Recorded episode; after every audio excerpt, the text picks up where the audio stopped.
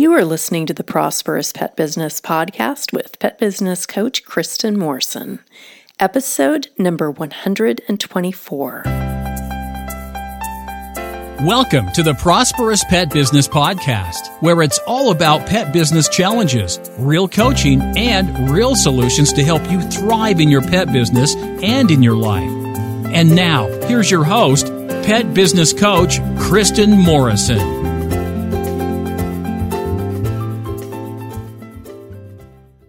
As pet care professionals, your clients trust you to care for their furry family members. Pet Sitters Associates is here to help. For over 20 years, Pet Sitters Associates has provided thousands of members with quality pet care insurance. If you work in the pet care industry, or you want to make your passion for pets into a profession, you can take your career to the next level with flexible coverage options, client connections, and complete freedom in running your business. Learn why Pet Sitters Associates is the perfect fit for you and get a free quote today at petsitllc.com. Also, Pet Sitters Associates is offering Prosperous Pet Business podcast listeners $15 off when you join today by using the discount code PODCAST at checkout. To find out more, go to the podcast show notes page at prosperouspetbusiness.com forward slash podcast 124. Hi, pet business owners. I hope you are doing well. I have an unusual episode for you today, and I'm really excited for you to hear it. Before I get into that episode, I just want to remind you I have got some monthly webinars happening this month, next month, the month after. You can check it out. It's an opportunity to be able to attend a course with me at a very, very low price. So, if you'd like to go to the webinars and workshops page on the website, you can do that. You can also go to the show notes page, which is prosperouspetbusiness.com forward slash podcast 124. That is the number 124. Again, prosperouspetbusiness.com forward slash podcast 124. I also want to let you know I have another podcast that is happening now. I've recently released it, and there are a handful of episodes that you can hear right now. And it is coaching sessions with all types of business owners. I have lots of pet business owners that are going to be on that podcast, but also various types of businesses like restaurant owners, a money coach, a therapist, and a realtor. The list goes on and on of the different types of business owners that I work with in my new podcast. It is called Business Pathfinder. And there will be a link to Business Pathfinder in the show notes. You can find it on the same app that you're using to listen to this podcast. So if you want to pause this right now and search for Business Pathfinder and then follow or subscribe, you can do that. And that way, the moment an episode gets released, you will see it in your feed. And it's getting rave reviews, which I'm so happy about. I know some of you have listened to it, have reviewed it. That means a lot to me. I really, really appreciate your ratings and reviews. It helps business owners like you find my podcast. And so, again, just really, really appreciate your help and support. This is definitely a passion of mine. I love helping business owners in their businesses. There's something really wonderful for me about being able to dig in in terms of a question, a challenge, a business issue with a business owner, and to have you all be able to listen to it as I dig into it is really exhilarating. It can be kind of scary, it can be challenging, but overall, I absolutely love it. And as you know, for this podcast, for the coaching sessions, it gets very little editing because I really want you to be able to step into my coaching office as if you were a fly on the wall, to be able to listen to me working with a pet business owner. And it's the same on the Business Pathfinder podcast. Same thing, very little editing. It's real, it's raw, it's relatable, even if you can't relate to the type of business owner that I'm working with in terms of what type of business they have, you will probably be able to relate to the issue because so many issues are the same across the board, regardless of what kind of business you have. So I encourage you to check that out if that's something that interests you.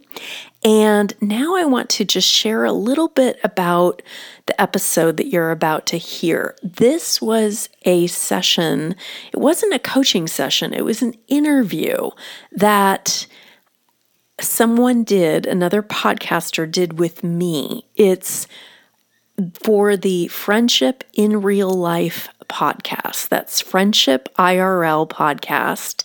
And I was interviewed and had a nice conversation with Alex Alexander, the host of that podcast. It's all about friendship. So, why am I bringing up friendship on a business podcast? Here's why it is really challenging for a lot of business owners to be able to connect with their friends when they have a business that is requiring their attention. But if you've read anything about happiness recently, you probably know that a big source of happiness is friendship, right?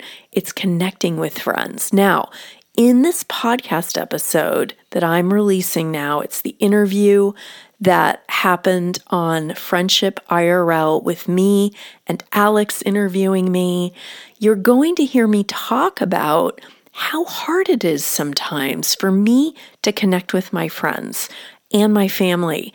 I often set dates with my friends, and what I experience, you may be able to relate to this, I don't know, but what I often experience is a reluctancy to wanting to actually see that friend or that family member on the day that it happens. It doesn't mean that I don't want to connect with them, I do. But often on that day, I just find myself dragging my heels, and it feels like I have to kind of force myself to do it, to you know, get in my car, go drive to wherever I drive to meet my friend or my family member but what's on the other side of that is I never wish I hadn't done it. I'm always glad I did. And you may be able to relate to that. So, we talk about that. We talk about a lot of other friendship related challenges, issues, and the importance of friendship. So, this may be a booster shot that can help you really dive into your friendships. You know, make that call this week to your friend, make that call this week to your family member, set up a date in real life, right? A lot of us are really hungry for that. However, like me, you may get to that date when you have to get in your car to meet your friend and you may feel reluctant. Well, this episode may help you in terms of kind of pushing you forward. So, without further ado, here is my episode in its entirety with Alex Alexander as she's interviewing me for her podcast, Friendship in real life. Enjoy. Hello, hello. I'm so excited for this episode today. Today we have Kristin Morrison. Kristin is a business coach and a podcaster herself. Kristin contacted me because she found my podcast randomly on Apple Podcasts, which is, I mean, thrilling to me. I can't believe people can do that. And we had this whole idea about talking about making business friends. And as you'll see in this episode, this episode did not turn out being about business friends. It turned out to be one big conversation about the everyday actions we're taking intentionally, where we're putting our energy to build the connections that we want. And with that, let's get to today's episode. Kristin, we're together. We are, Alex. Nice to see you again. Nice to see you. I've been thinking about our chat the other day multiple times. I was telling someone yesterday, actually, a friend. So, for anybody that doesn't know, I've never really talked about this. For guests I don't know before, mm-hmm. I do a mm-hmm. quick discovery call. So, Kristin and I have chatted very briefly about what we might talk about on the podcast. But somebody was saying, or no, I was telling them about how you found my podcast and you liked it and you shared it. and then you're like, can you just take a minute and take that in? Yeah. And I so appreciate that because we all need that. And we need that call out sometimes. Yeah. So thank you for that. Yeah, I saw you kind of moving on to the next thing, and I thought, this is a moment, this is an opportunity to really accept what you've created. It's not easy to create a podcast. And this is a really important topic, especially I think right now with how disconnected many of us feel as a result of the pandemic and the divisiveness that's happened in the United States and other parts of the world as well. I think it's an opportunity for us to really see our similarities, you know, instead of our differences. And and in that moment it was just like I really wanted you to to land in what you've created. And I love that you were willing to do that. It was great. You know, I've talked about this on here a lot. This is a wild ride. I never mm. intended to do this. I never intended to talk about community and friendship. I didn't know I had anything to say. I mean, I truly get on here and hit record. I was thinking about this just before. Like, this is wild that this is what I do now. yeah. I can't believe this. I could talk about this topic all day, which is why I had to start the podcast. Yeah. It's interesting because I shared it with my Facebook community, and one woman said, Oh my God, I think this is going to be my new favorite podcast. Aww. And I said, That's wonderful. So I wanted you to know that. She said, Aww. This is right up my alley. I already love it. Thanks for sharing that. Absolutely. I just, I still can't believe that people are out here that I've never met before listening. And you told me that you found it just like via Apple Podcasts.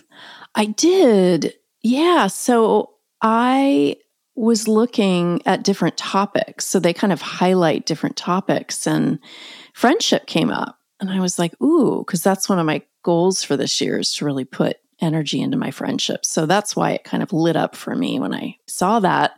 And yours was like fifth or sixth out of 10 in a row. And I liked the cover art. I was like, oh, that's unusual. And I liked the title of it. I thought that was compelling, you know, in real life. Wow, what a concept. right? Not in the movies. Yeah. Yeah. Or not just texting or things like that, but actually seeing and being with people. And, and so I was very drawn to it right away. And then listening to the episodes took me even deeper. It was like, oh, this is so good. This is medicine. Yeah. Thank you. I can see you're taking it in. Mm. Thank you. Mm-hmm. yeah. I'm very grateful for you to be here and that you found my podcast. And this is going to be such a great episode for people. You know, you mentioned that friendship and community is one of your goals this year or mm-hmm. focuses, maybe. Mm-hmm. Yeah. And you've also told me about how this seems to be a goal for a lot of people that when you bring this up to others, a lot of people are also feeling this way. Yep. Yeah. I had a goal setting workshop that I taught recently, and people had the opportunity to share very briefly what one of their goals was for the year, and friendship kept coming up. It was a real big theme for a lot of people where they wanted to put their energy. And I think as a result of the disconnection that a lot of people are feeling due to the pandemic, but also due to technology. You know, we think it's going to bring us closer, and it can in a way. Like here mm-hmm. we are together, right? what a wonderful thing.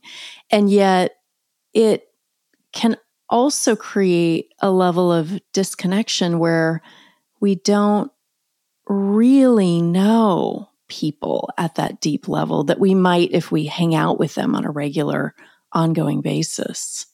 Yeah.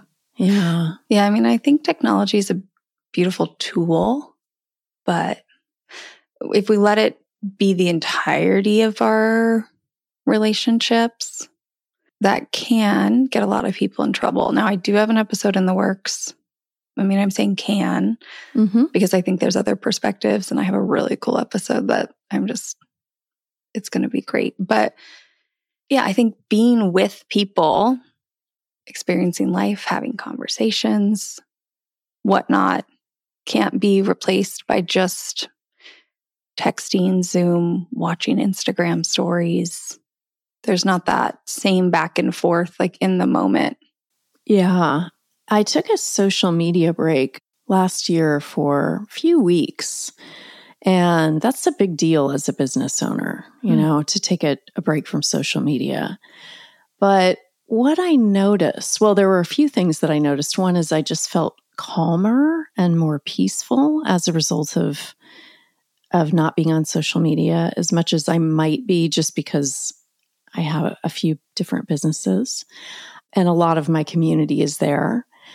But I also noticed that it caused me to connect more with my friends, actually calling them on the phone, actually setting up dates for us to connect because I didn't know what was happening in their lives and I wanted to know.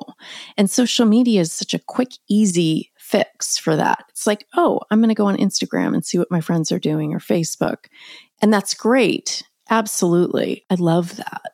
And I was kind of, in a way, forced to, like, if I want to know how my friends are doing, I need to pick up the phone, you know, or text them and say, let's get together. Yeah, you gotta like take action instead of being passive. That's right. Initiate. I have two quick points here. First one, I talked about this the other day on social media. When you are texting or, I mean, even voice memoing, Zooming, you know, it's such a narrow window. Like if I'm doing that, I'm controlling what I tell my friends, which means if there's anything vulnerable, I don't have to show them that. And this doesn't need to be some big vulnerability. It could just literally mean where you point your camera looks clean, but on the other side of the room is massive piles of stuff. And when we invite people into our lives, like if somebody comes into our home, we can shut doors and do things, but they're still getting to see things that we aren't necessarily showing them. So if they're in your house and you open your fridge, they suddenly see maybe some of the items in your fridge.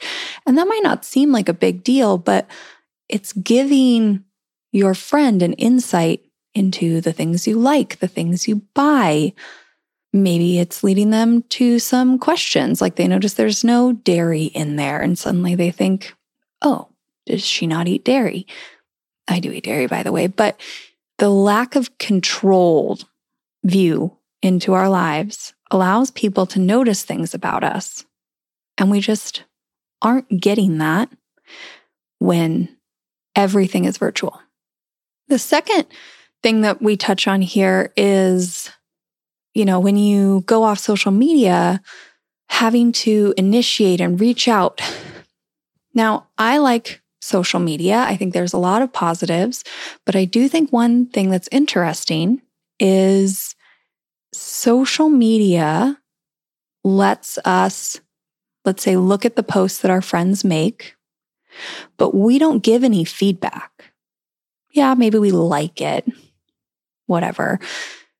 Maybe we comment something, but whatever is posted on social media, whatever your feelings are on that of, wow, I'm so proud of them, it's not reciprocated in quite the same way as if we told our friend that to their face and then we saw their face light up and they were excited for us and they said, Oh my gosh, I'm so happy for you. It's just different. And I'm not saying it's good or bad. Again, I think that technology is a useful tool and it helps us all connect more.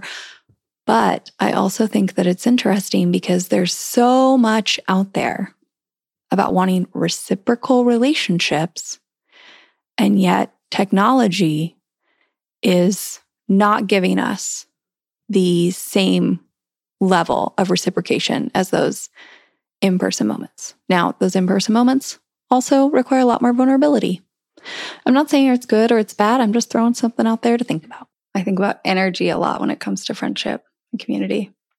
That's a great point, Alex. I really love that you bring that up because I had this experience of this brunch that was happening last Sunday. My sister in law created it. She like organized it, did all the heavy lifting for it. Friends and family were going to be there. And I love these people a lot. It's always a joy to be with them in person. I just, I get a lot from it. But what I was noticing is when I thought about the energy that it was going to take to drive there and to show up and just be there and then drive home, it was quite far away. I could feel myself kind of thinking, ah, I'm not sure if I want to go or not. Yeah. It's like it was over before it even started when I tuned into my energy. But the thing is, is that sometimes, maybe even oftentimes for me, I have to push myself. It's like exercise, right? I never look back on a workout and think, God, I wish I hadn't done that. When I actually make time and push through that energy, what I perceive as energy depletion, and I actually show up for my friends and the dates that we've set, I oh, always am so grateful that I did it.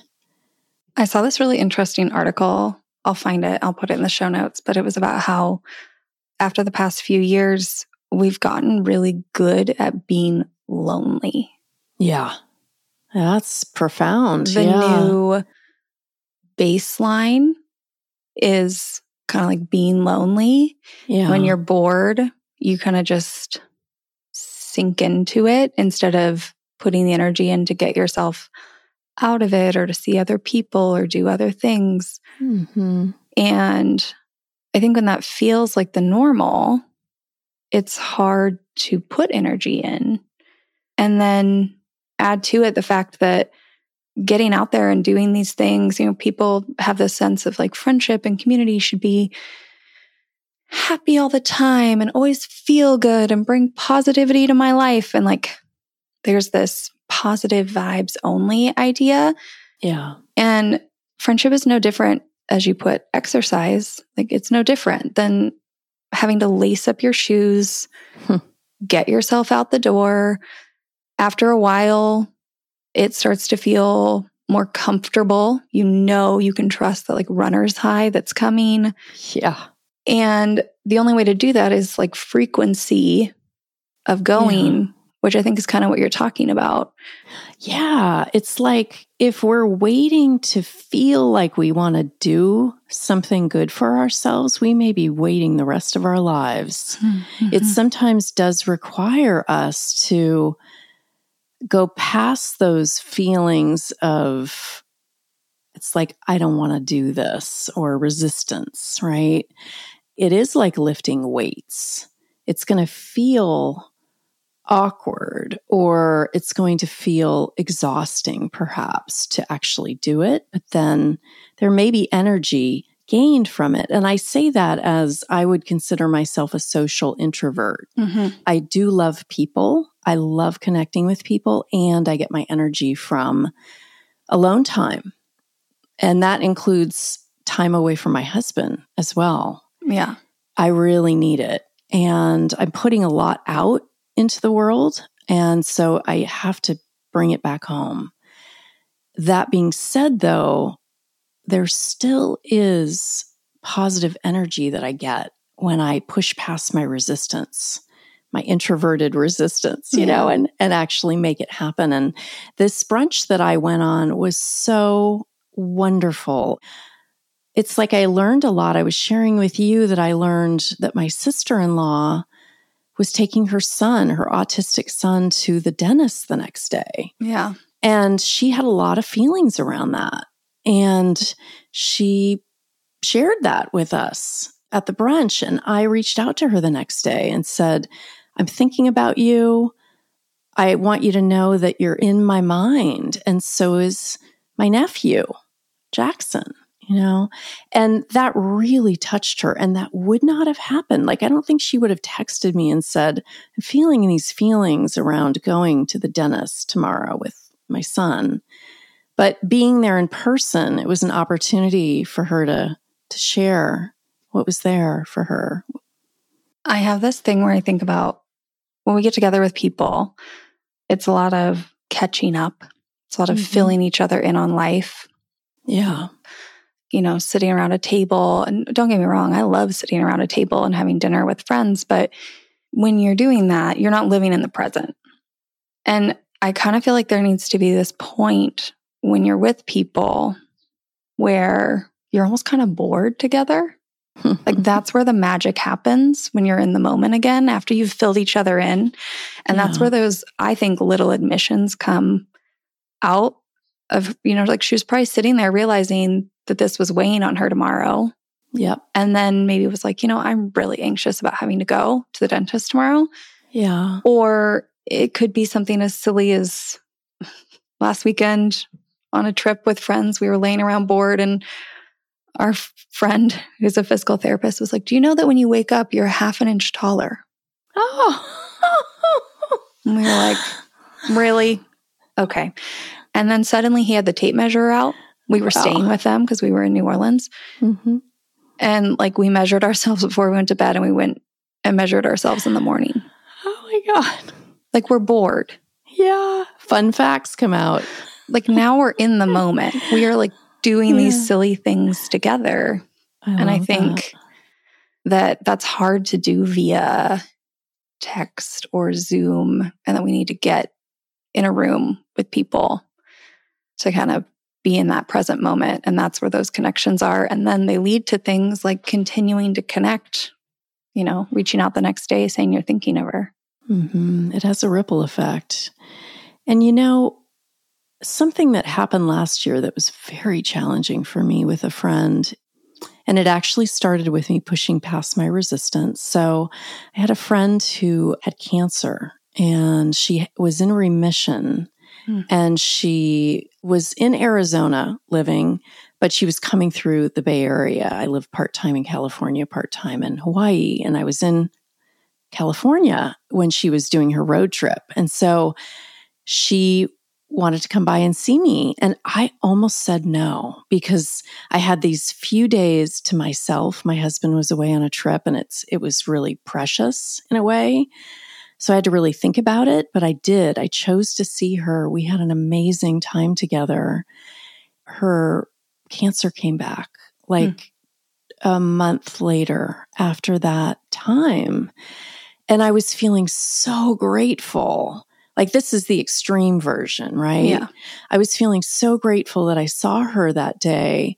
And then she started to go on the decline. Mm. And I was about ready to launch a big project with my business. And this is, you know, where business owners can choose business sometimes, myself included, over friendships or relationships. So I was kind of faced with I've got something that's actually going to be ready to launch.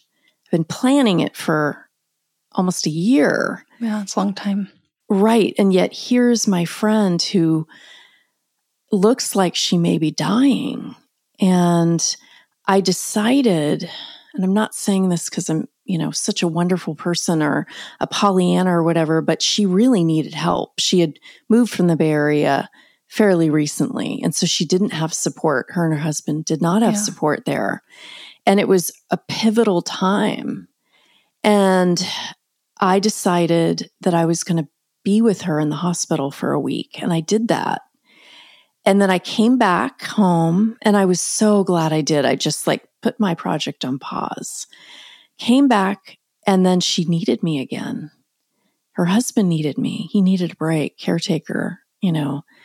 Fatigue is real. Oh, yeah, it is. Oh, it's so big. And so I went again, and actually, a lot of our common friends contributed money to me going. No. It was amazing. They made it happen where they contributed, and I went and was with her for another week. And she died a few days after I came back. Mm. You know, I, I want to say her name. Her name is Tara, and she impacted thousands upon thousands of people, myself included. And one of the motivating factors was, of course, that she needed me. Mhm. But it was also that there were ways that I hadn't shown up for her when she was vitally alive that I wished I had. And so it was like a living amends in a way Mm. While she was still here when she absolutely needed me for me to show up and not just give her thoughts and prayers, right? It's like, I'm going to be a boots on the ground friend. But I would say that I don't know what ways you would feel like you didn't show up for her before. You were uniquely positioned because you own your business and you have the flexibility Yes. to go and stay with them. And Mhm. there may not have been other friends who could do that. I know that because I'm also uniquely positioned to do that. And I offer that up all the time. hmm Those other things you felt like maybe you should have done, do I know what those are? No. But when you were uniquely positioned, you did the thing. You know, I think I sometimes we feel like we need to do it all for everyone. And I really think if we kind of figure out what our strengths are and offer those up and do those things, Yeah. like cumulatively, that's what's going to provide the support we all need to each other.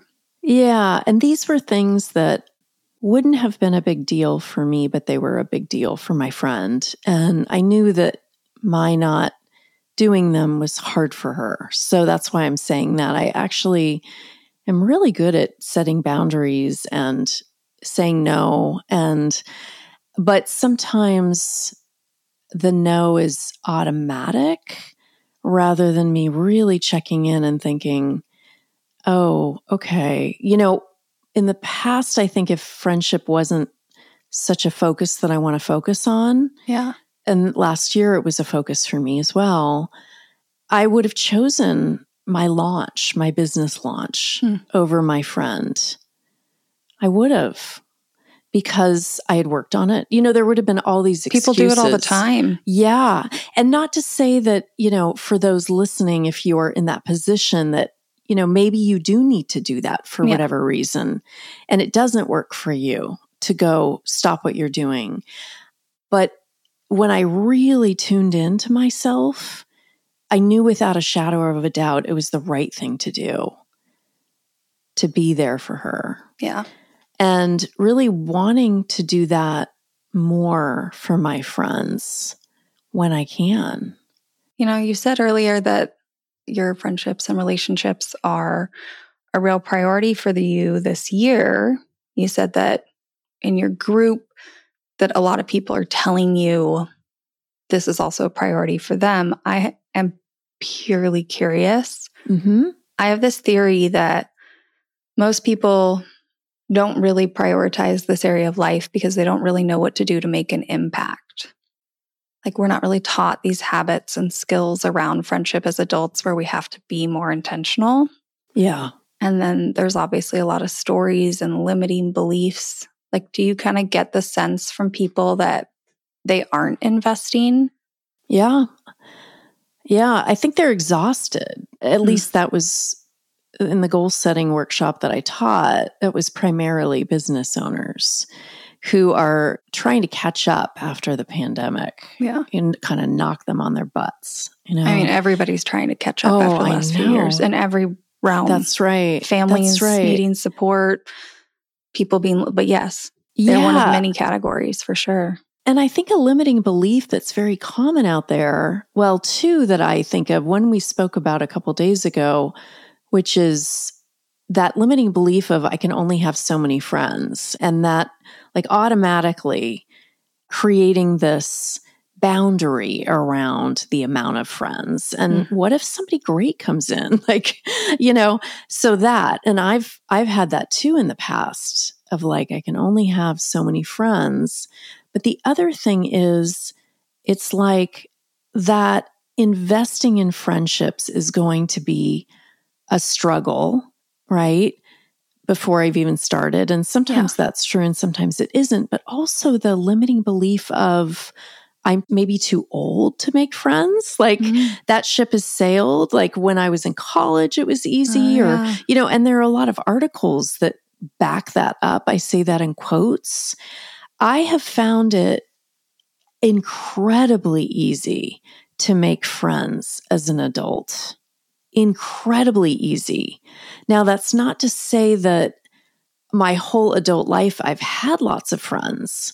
We spoke a couple days ago about how when I started my business in my first business in my early 20s, I didn't know any other business owners. Yeah, that's common. Yeah. And so I didn't have connections that really understood what I was going through as a business owner. And it's very kind of unique. You know, if you're a business owner, business owners can understand maybe people that are outside of that can't quite understand, right?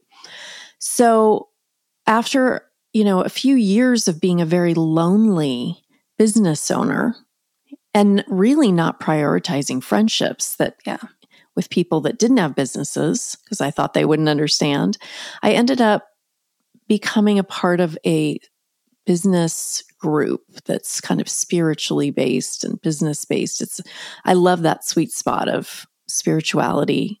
It's not religious, but spiritual and business. Mm-hmm. I love that because I think the two can kind of dovetail really nicely together. And so I had all of these people all of a sudden that were business owners, like minded souls.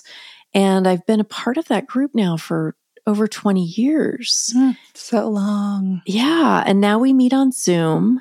It used to be in person. We'll probably go back to in person at some point again. But most of the women that were in my wedding, I got married five years ago. And that was another limiting belief that I had to get out of as I'm too old to get married. I'd never mm. been married before. And it's like, you know, but what if I'm the perfect age to get married? Let's mm, knock that belief on its side. And that became true for me. And then I met my husband. We've been married for five years, but most of the women in my wedding party, I had eight women in my wedding party, and six of those were from my business group. They oh. are deep and wonderful souls. I love this so much. This is yeah. an example of so many factors all at once that people don't believe is possible for them. Yeah. You know, finding support in an area of their life that they feel alone, having a group that lasts that long, making close enough friendships, kind of like taking them outside of that work realm into your personal life. Yep. So many things that people aren't sure how to do. So, if we talk about the business group itself, I'm just like curious. Yeah, yeah. About some things. Like when you decided you were tired of being lonely as a business owner, did you set out to find a specific group? Did this group kind of just come into your view? Like, did you make the intention to go out there and find business friends? No, mm, I didn't. I actually made it an intention to get better at becoming a business owner. And so that was my motivating factor for finding this group. I ended up discovering it and went once and was like, I have come home. It felt like I can breathe with these people. Like, really, really a special, special group of men and women from all types of business realms.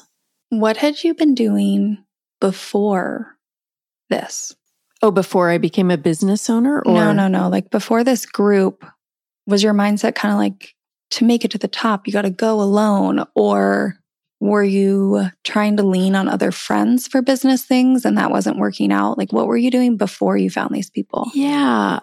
I was really focused on business and had left some of my friends kind of in the dust, kind of like when some people and myself included when I've gotten into relationships, you know, and romantic relationships. And then all of a sudden I'm with that person all the time and not with my friends. Mm-hmm. My business was kind of my primary partner at that point. I wasn't in a romantic relationship. Yeah. And so that became where I put most of my energy and attention because I wanted to be successful. And I love to use that word successful in quotes because a lot of people equate success with money. Mm. And I did too, just in the beginning of being a business owner, just as part of the unconscious belief out there that money is success. Yeah. But really, what I was noticing is at a certain point in my business, I had a lot of money, but not a lot of time. Hmm. And I realized that I wanted both. I wanted yep. to create time and money. And I didn't know anyone in my circle, this was before being a part of this group, that had both time and money. They either had a lot of money and not a lot of time, like I did, or they had a lot of time and they were stressed about money. Yep. And either one of those, both of those are factors for living a life that is stressful, right? really stressful. Yeah.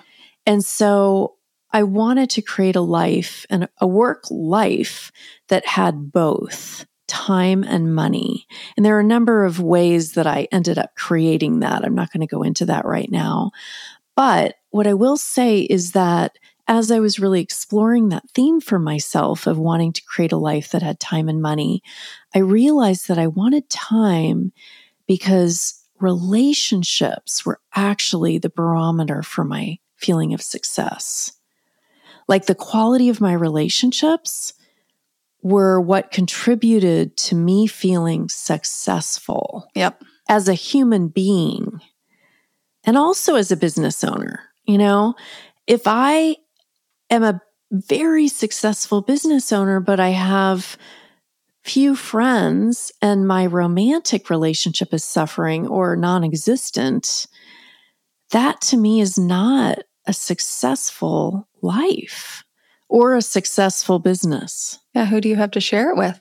Exactly. Who do you tell about your successes? Who do you go to in the hard times?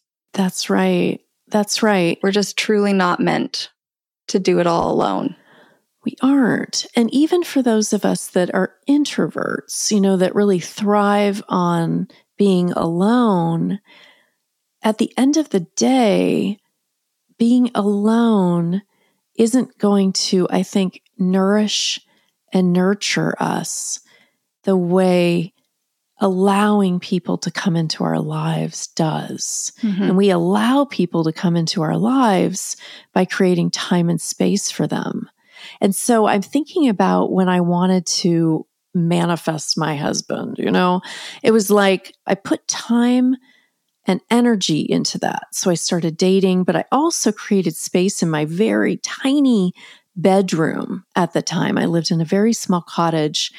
My bed could barely fit in there, but I knew I wanted to create, I wanted to do some feng shui, you know? Yeah. So to create space, that's what feng shui is. It's like creating intentional space for what we want to show up to show up. And so I moved my bed a little far away from the wall. I put a little nightstand there for my future partner so that my he would have a spot yeah to put his mug of tea in the morning you know and so we do that too we can do feng shui with our schedules like if we don't have any blank space in our schedule in our calendar where do we put our relationships? Well, I would venture to say, too, it's not even like blank space, yes, but also, you know, where are we already living life mm. that we could do those activities, have those conversations, sit in thought, share those experiences with somebody, you know, in the romantic realm we're talking about like creating space in your home physically. Mm-hmm. But in friendships, you know, if you're somebody who wants a friend that'll come over and have a barbecue with you and your family, starting to think about inviting friends over and intermixing them with your family, like your kids playing with someone else's kids. Yes. You can block out slots in your schedule and or just find places where you can incorporate people in. Business is a great example. You can block out your calendar to find a business group. That's great. But then once you do that, are you going to like business conferences together? Are you sitting down monthly and comparing your finances and new hires and getting advice? Are you maybe Yeah. sitting in on a meeting with each other and just kind of giving advice later? There's so many ways you can let people in. Yeah, you're right. And what we used to do in the business group is some of us would go out to lunch after. Hmm. And it was so sweet because it was like the business group was kind of, it was business, you know?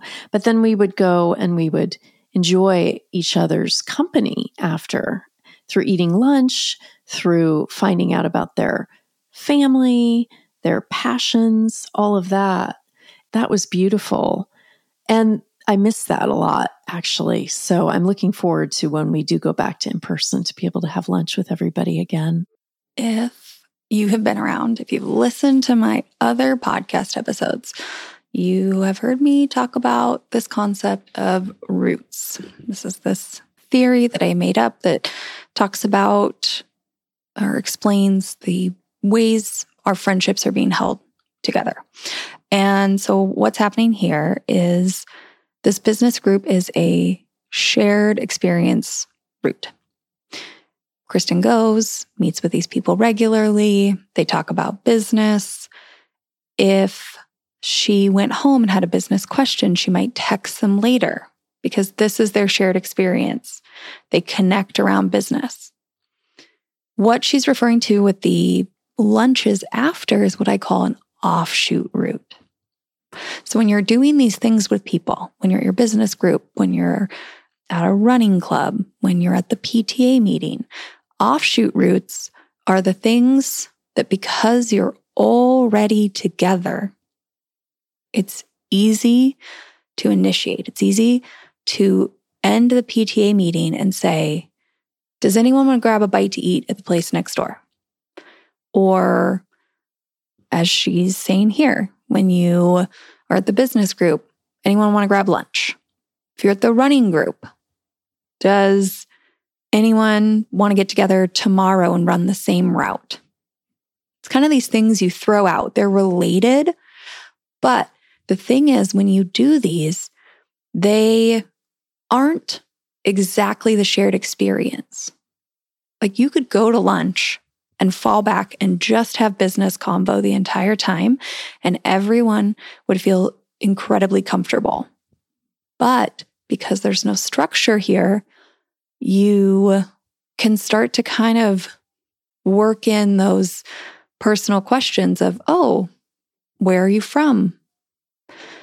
Do you live nearby? Are you in a relationship? Like you kind of start to find these things out, and you might ask those at the business meeting, but you're probably there a little more focused. Not always, but sometimes. Anyways, that's how I describe these kind of add-on connections is I call them offshoot roots. You know, as you were talking, Alex, I was thinking about my wonderful neighbor who lives, I live in a very unusual area in Northern California. It's on a boardwalk. And we park our car and we have to walk five minutes to get to our house Okay. on a narrow boardwalk. You know, our f- front yard is the water, our backyard is like a tidal marsh, and it's really special and beautiful, but it sounds a little weird. So I have to explain it a little bit. So, anyway, it's a very tight knit community because there are 50 homes here, and you have to really take some effort to get here, right? Yeah. You have to. you have to want to live there to you have to want do to some live of there. these things. Yeah. Yeah, and traverse the rain, and everybody has carts and all of that. So, all of this to be said, there's this woman, Julie, who moved in maybe about two years ago. And she's such a community builder. She has created, like, she'll put on the online message board, come on over for game night, or I'm having a barbecue for Labor Day. You know, bring whatever you want, but do let me know so that we don't have all desserts, you know? And when she had an event, the last event that she had, it was just joyous, like us all connecting, all these neighbors. She said to me, Hardly any couples ever invite me over because mm. I'm single. Mm-hmm. And I was like, oh my gosh, I had forgotten about that, like what it's like to be a single person with a lot of married friends. And it really, like, I bookmarked that thought and I was like, I am going to start to invite single friends over, mm-hmm. not just married friends. Yeah, this is a real thing. I have talked about this with a lot of people, and that's mainly because my husband and I are very intentional about trying to build our own friendships. So, say we became friends with you and your husband, the way we look at it is not necessarily just like you're our couple friends, we are one unit, you are one unit. Mm-hmm. The way we look at it is that couple friend dynamic is one. Yep. Me being friends with you is one. Our husbands being friends, but then also me being friends with your husband and you being yeah. friends with my husband. And we're not all going to be equal closeness. Like sometimes we might kind of be more of that, I call like a familiar friend, acquaintance type thing, but we make a real big point to figure out like what are our shared interests? Mm-hmm. What do mm-hmm. we talk about with each other? And what they talk about might be different than what you and I talk about, might be different than what the four of us talk about. Anyways, the point of this was to say, I think when you think of it that way, it makes it easier to be friends with the single people. Yeah. because it's not us as a couple versus the single person. Yeah. It's like each of us having our own friendship with them. Yeah. And autonomy. Yeah. And it doesn't have to be a unit where like the three of us always have to hang out. But I think that that's a real, real thing. People get kind of like siloed in to, you know, looking for couple friends or single people or whatnot versus just trying to find some shared interests among them. Exactly. Yeah. I was really glad that she was vulnerable enough to share that because it made an impact on me. It really did. And then you never know, like, you might, I'm trying to think of my friendships like somebody's husband, a friend of mine's husband, I don't have an exact example in my mind, but they might also own a business. And then that might be our connection is kind of talking about what's going on in our businesses, what's new, what we've seen, what we're trying, how we're marketing ourselves, whatever, mm-hmm. instead of it just being like, oh, you're my friend's husband. Like we yeah. really try and find the connection points. That's great. I really like that. I think that's so important. And I love the consciousness that you bring to friendship and that your husband does too, it sounds like. Since this entire episode kind of ended up being about like the energy we are putting into our friendships, the choices we are consciously making, the little ones that are adding up to build our friendships. I just want to reiterate what we just talked about. And that is instead of passively depending on this idea of couple friends, Michael and I go in to these dynamics, each consciously trying to find the things we can connect with the people in the room about. So, whether that is a single person or another couple, we both take on the responsibility ourselves to figure out what interests we share with each person, not just the couple.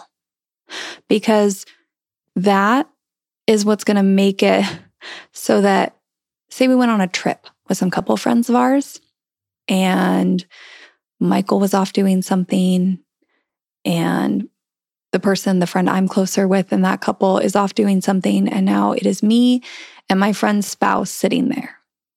And if we're just relying on this couple friend dynamic, then it's probably awkward and silent. But if we've figured out some basic things that we're interested in, at least, if not more, we might have all sorts of things we're interested in that we share an interest in. We can sit around by ourselves for hours. And that, in my mind, is what I'm trying to build, where it, I'm not dependent on that dynamic of four people. It could be two, it could be three, it could be all four, can switch in and out. But when we show up and we get to know these people, we are both consciously trying to do our own work and build our own connections with the single friend or the couples.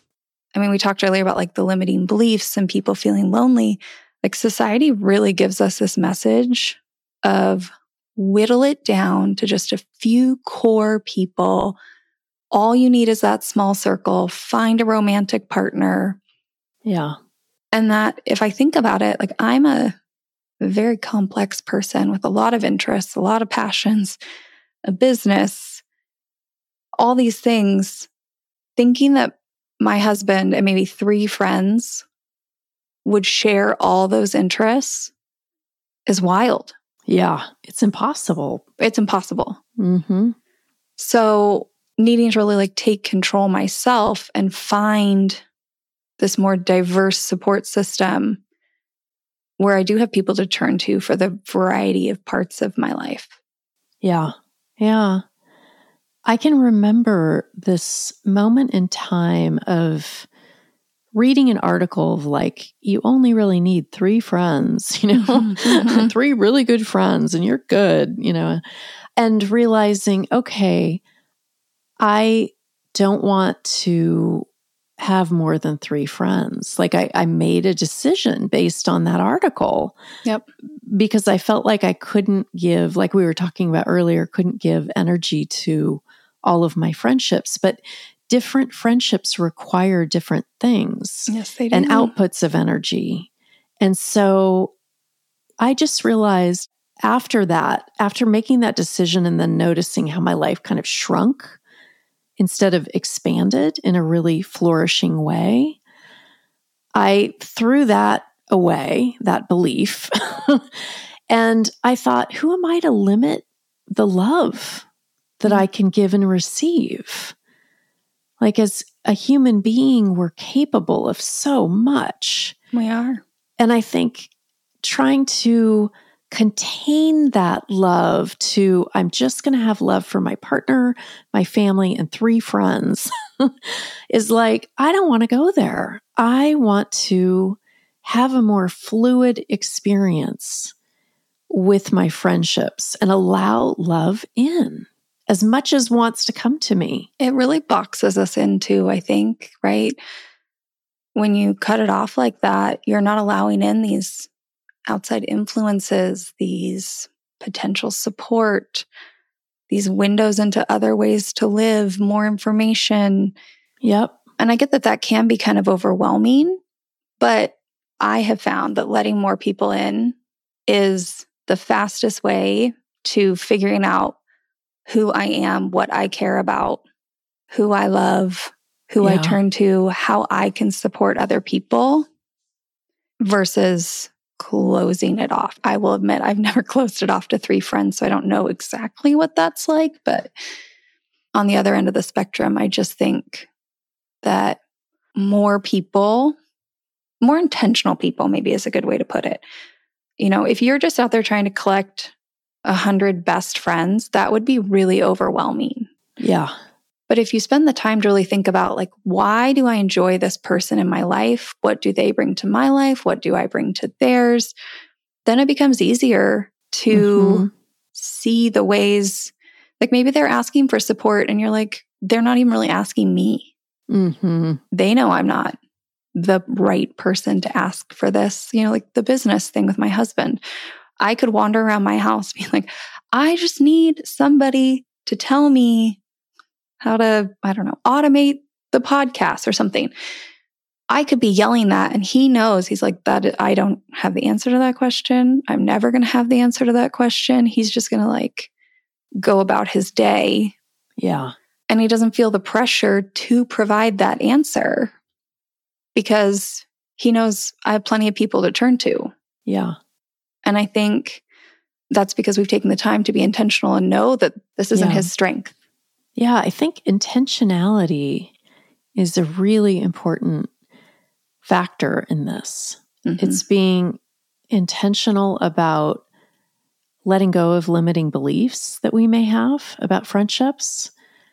It's being willing to create space in our schedule for friendships or like you said and or invite people into our existing life. experiences. Yeah, Yeah. our life. Hey we all have to eat you know? Why not invite a friend over for dinner? You have to do it anyway. And my husband and i are very intentional actually about dinner. We always have dinner together. It's just our thing. And i don't even think about it anymore but that's an option I mean, there's just so many. It's not the holidays right now, but I use this one all the time of like around the holidays, a lot of people got to wrap presents. that's right There's no reason yeah you couldn't just say, Hey, I have a lot of wrapping paper, bring a couple rolls. I have tape, I have scissors, put your presents in a laundry basket and come over and we can all just sit here and wrap together. that's awesome i love that You know, we all need to, I don't know, take our car.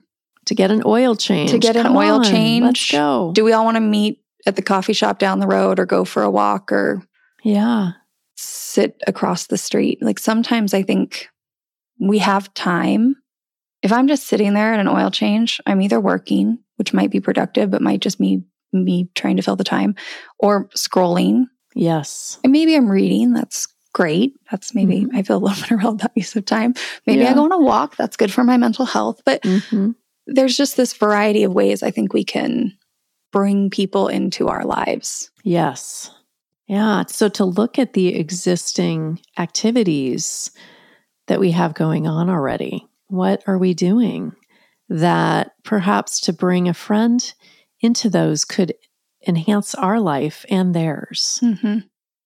And what areas is our our focus? Yeah. You know, what activities activities are we doing, but also what areas are we focused on? If business or kids or travel, hmm like kind of trying to be intentional about which of our friends are the people we could talk to about that stuff, whether it's to learn something or to get support, or just because we love travel and we want to spend some time just like talking to someone about all the places they've been and where we might want to go and what our next trip is.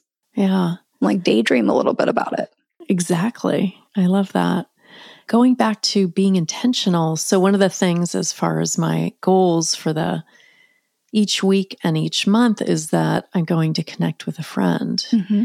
I think having these guidelines can be really important because it quantifies it, you know, not to get too data driven, but I think it's there's something about setting a goal around friendship. So for me, it's on a weekly basis connecting with at least one friend. Yep. You know, however that is done, but me initiating.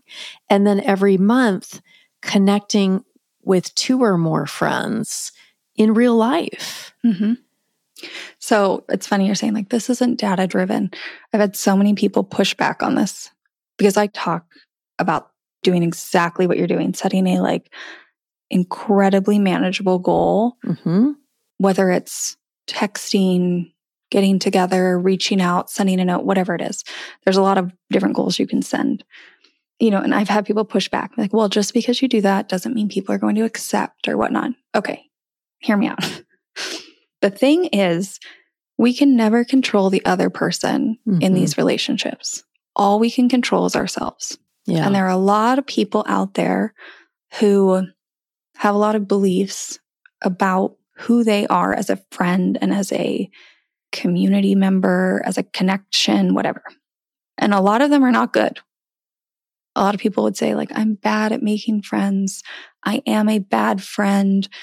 I'm not active in my communities, whatever the belief is.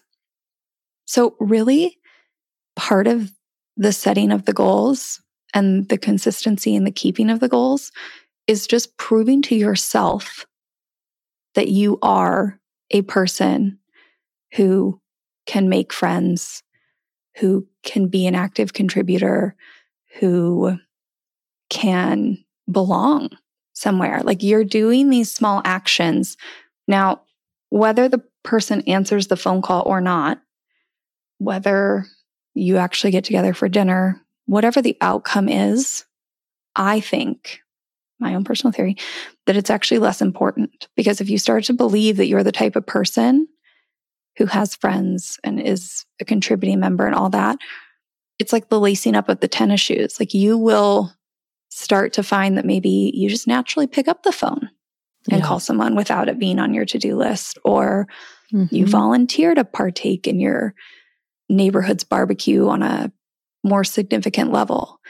And I think just so many people don't believe they are this type of person. And like the first step is to prove to yourself that you are. Yes, exactly. And I think it's a habit too, right? Oh, yeah. So it's cultivating that habit and creating that awareness. Out of sight, out of mind is is a real thing for people that tend to be busy, especially busy business owners, right? And so that's why I think bringing an awareness to gamifying it or creating goals for it is going to create awareness so that it does become a natural part of life, but it's not going to feel natural at first. No.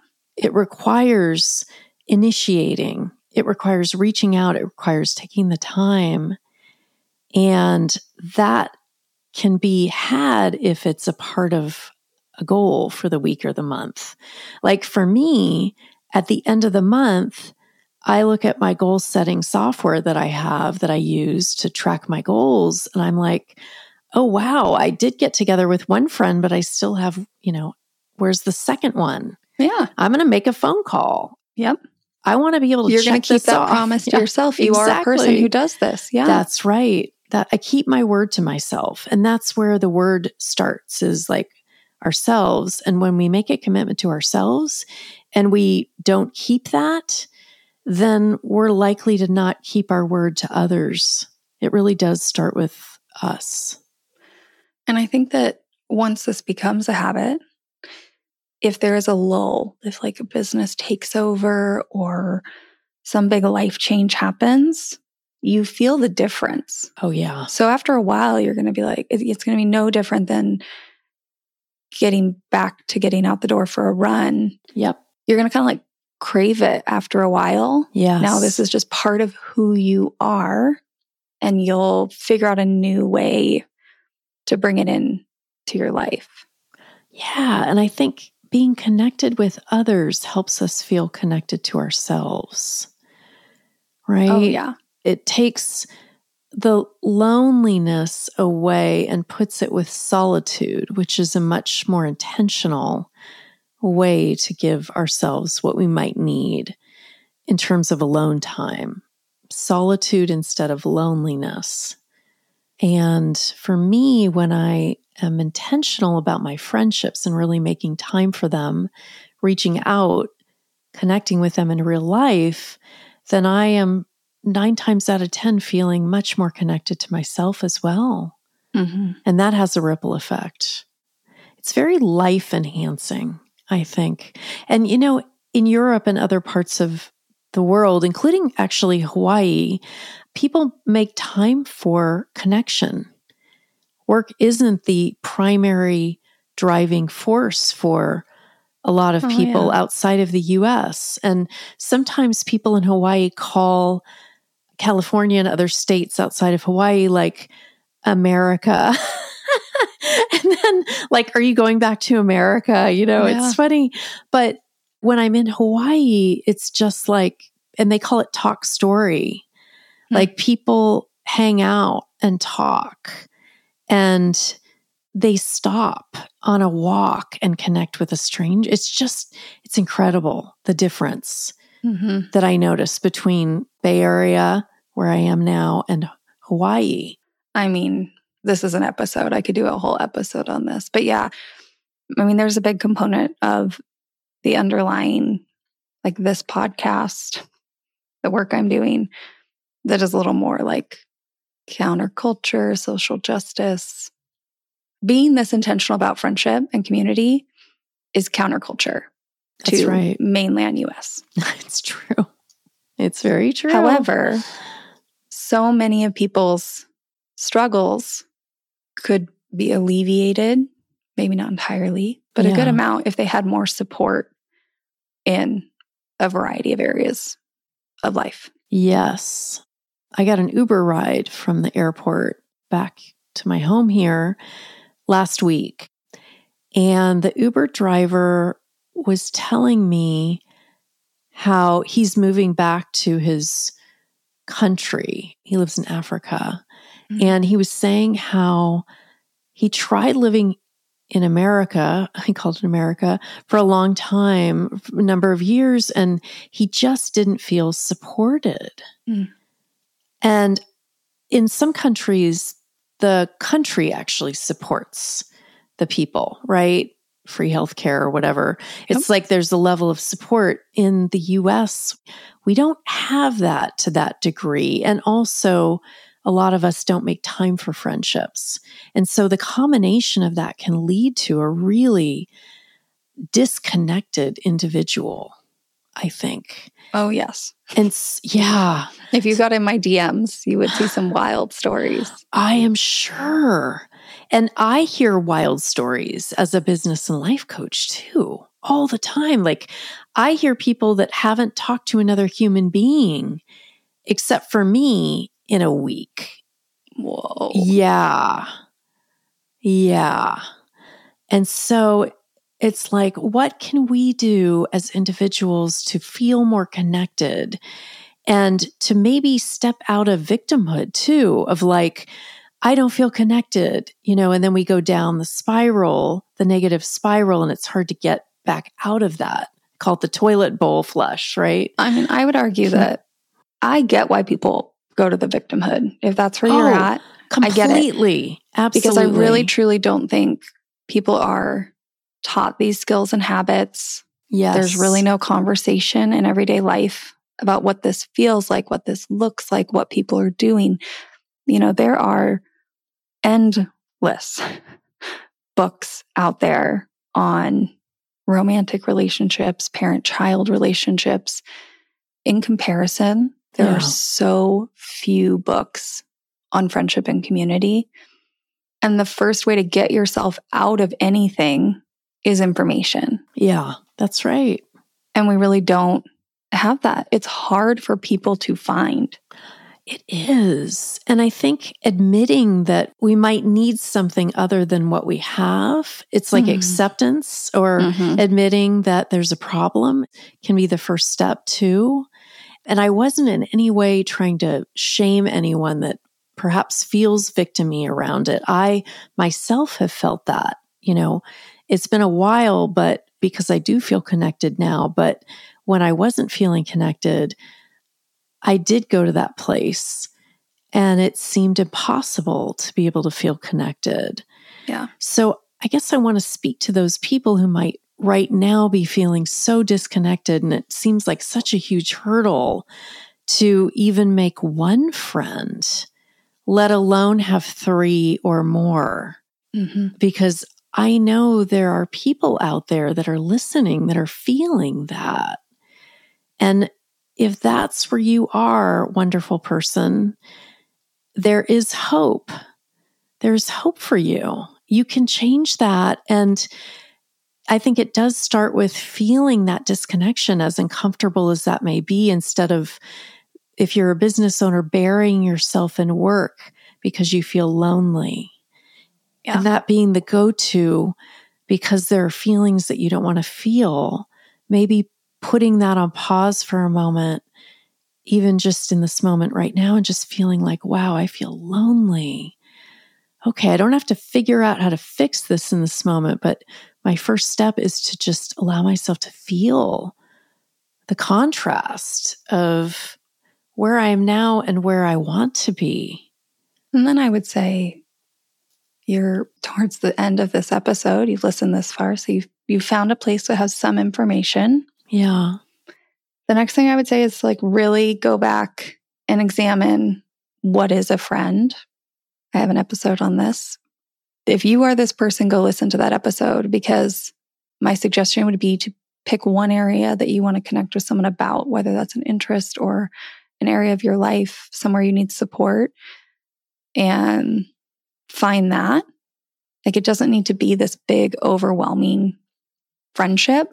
Right. Those take, I think we often forget how long, how much time it takes to build that. But the in between is so valuable. Yeah. And this culture just doesn't see it as valuable, but it is. Yeah. And it's like being in the hallway, right? Between where we are now and where we want to be, that door number three or whatever. Here we are in the hallway, not quite having what we want yet, but we can take a step forward. And it can be a step, like you mentioned, Alex, of what is an area of my life that I would like to feel or create some connection around. I just think that is such a good first step. Yeah. I mean, I get it. If you feel so lonely, whether it's overall or just in one area of life, it could just be one area where you like truly need some support and you just Mm-hmm. can't find it. And maybe you're even looking at other friends saying, why can't you support me in this? Like you're mad at them because Mhm. they're your friends and they should do that. But they're like really not the right people if you took a second and thought about it. yeah. That you can find somebody for that part of your life. Like those people are out there. Other people want this too. Start putting yourself in those places around those people, join a group, Mhm. connect with the people around you, become a person who goes and puts yourself out there a little bit. Yeah.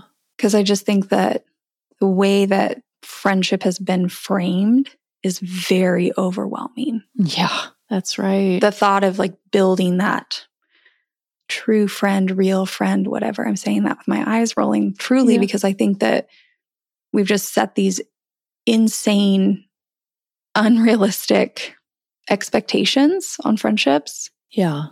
And if we lowered our expectations and got a little more like niche, intentional, realistic, our relationships would be so much more fulfilling. Yeah. And they would organically be more filled with depth, perhaps, like not Mhm. forcing it, but just exploring, right? And it, bringing it back to what we were talking about earlier about friendship being like exercise. Mm-hmm. The more we can do it, the more comfortable it will feel, the more we're going to feel the absence of it when it's not there.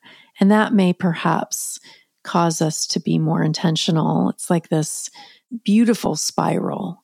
Also, I want to say, and I had this when I was looking for a partner, and I think it can be really valuable around friendships too, is remembering that what you want wants you. Hmm. What you want wants you. And so if you're wanting a partner, wanting a friend, there are people out there who are wanting that also. Hmm. And if they meet you, they're going to want that with you. So the trick is to leave your house, you know? Go I mean, out there. yeah. yeah. Go for a walk, you know, and you can meet people online like you and I are doing, Alex. That's a beautiful thing too. But just uh, be willing to spread your wings just a little bit because what you want wants you. I think that is like such a beautiful way to close this for people to just think about that a little bit. What you want wants you. Kristin, thank you so much for being here today. You're welcome. I am beyond grateful for your time and your vulnerability, for sharing all your experiences. This is going to be so valuable for people. I really appreciate what you're doing, Alex, bringing this heightened awareness to this very important topic that changes lives. Mm. Having friendship, good, solid friendships, and, you know, lighthearted friendships too, and acquaintances. These things all create a rich, meaningful life. So you are helping people create rich, meaningful lives. And I'm mm. grateful for that. Thank you. Hi, pet business owners. I hope you enjoyed that conversation that I had with Alex Anderson for her podcast, Friendship in Real Life. It's Friendship IRL. You can find a link to that podcast episode as well as her podcast on the show notes page, prosperouspetbusiness.com forward slash podcast 124. That is the number 124. You will also find information and a link to my new podcast that is on all the podcast apps. And that podcast is Business Pathfinder. So now I have two podcasts. Don't worry, Prosperous Pet Business isn't going anywhere. I love, love, love hosting this podcast. So it is not going anywhere. You don't have to worry. But really, what you have now is the opportunity to hear two podcasts with me. This one gets released about you know, two to four episodes a month. The Business Pathfinder podcast gets released every Wednesday morning. So there will be a new episode in your feed if you're subscribed to Business Pathfinder. If you're following Business Pathfinder, you will find an episode in your feed every Wednesday morning. So, I also want to encourage you, if you're interested, to check out the monthly webinars that I have, the workshops. They are happening this month as well as future months. There are business related workshops. There are also some personal life related workshops, one being the mid year goal review. Now, that is not just personal, it's also for business, but I like to infuse the personal into the midlife goal review workshop. There are a limited number of spots available on that webinar. And so I encourage you, if you're interested, to grab your spot now. And again, there will be a link to that in the show notes. Also, if you've been thinking about being coached by me on this podcast, I want to encourage you to do that. I would absolutely love, love, love to work with you. I'd love to have you be on the Business Pathfinder podcast. So, if you'd like to do that, you will find a link to that application in the show notes page. It's a very short application, okay? You don't have to fill out a book. It's very short. It'll be quick and easy for you to do, and that'll get you in the roster to possibly be coached by me on this podcast. Once again, the show notes page, prosperouspetbusiness.com forward slash podcast 124. I wish you a beautiful day or evening wherever you're at in the world. Take good care. Bye.